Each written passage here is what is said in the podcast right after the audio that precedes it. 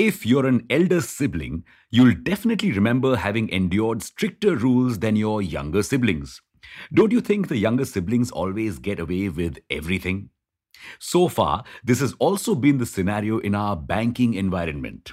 While the RBI was strict with banks, it was very lenient with the newer non banking financial companies or NBFCs. But that's all in the past now. RBI has now decided to be a fair parent. It's formulating stricter rules for the mischievous NBFCs. Hi, this is Revolution Read On, a daily podcast where we break down one story from the world of business and finance. Here's your story for today. Just two months back, the RBI had introduced a new framework to better regulate NBFCs. And now it has issued a new set of prompt corrective action PCA framework for them. But why so many regulations? Because NBFCs have suddenly gained a lot of importance. They offer housing loans, microloans, and other services to customers, and some even take money deposits. So, in essence, they work sort of like banks, but without a banking license. This is exactly why they've been operating under the RBI's nose since 1964. But so far, the RBI didn't think of regulating them so strictly because they simply weren't that big. It wasn't worth it to call meetings and draft rules to regulate these tiny institutions. But things have changed. Over the last few years, banks have gotten wary about whom to lend money and whom not to, fearing a rise in loan defaults. This, coupled with RBI's lax regulations for NBFCs, created a recipe for disaster.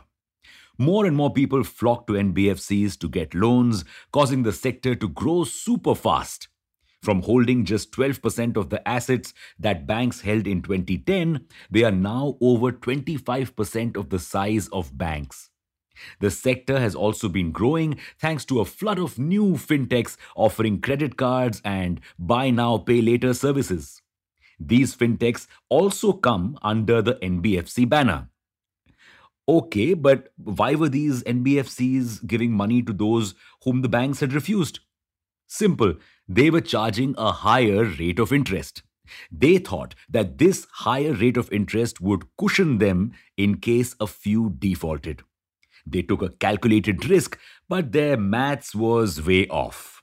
Too many people defaulted and major NBFCs went under. This caused a chain reaction that ultimately impacted the entire economy. To lend money, these NBFCs had borrowed from several banks. Yes, banks lend money to NBFCs and other institutions, and now they couldn't afford to pay them back. For instance, infrastructure leasing and financial services, that's the IL&FS, the first major NBFC to default, owed 94,000 crores to its debtors. So, lenders faced a massive liquidity crunch and their faith in NBFCs eroded. That's when the RBI decided to step in. The new framework for NBFCs is similar to the one launched for banks in 2002. It will make it easy for the RBI to determine when an NBFC is at risk and take prompt action to stop its condition from getting worse. The framework, launched in October, was a preventive measure aimed at stopping NBFCs from getting in trouble. But what about the ones who actually got into trouble? So it has launched another set of corrective actions. It helps understand when NBFCs have gotten into trouble and helps them get out of it.